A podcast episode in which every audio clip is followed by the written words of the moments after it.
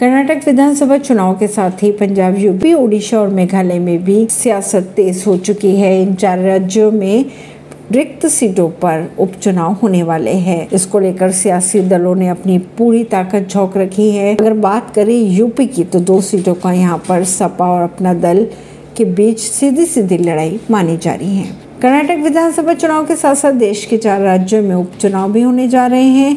इसमें पंजाब की Jalandhar Lok Sabha seat, UP की स्वार टांडा विधानसभा, छानबे विधानसभा सीट उड़ीसा के झारसुगुड़ा और मेघालय की सोहीओंग विधानसभा सीट पर 10 मई को वोटिंग होगी।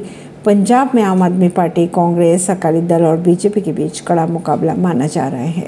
वहीं यूपी के दोनों विधानसभा सीटों पर सपा और अपना दल के बीच लड़ाई देखी जा रही है। इसी तरह से ओडिशा और मेघालय में भी दिलचस्प मुकाबला देखने को मिल सकता है। ऐसी ही खबरों को जानने के लिए जुड़े रहिए जनता श्रेष्ठता पॉडकास्ट से दिल्ली से।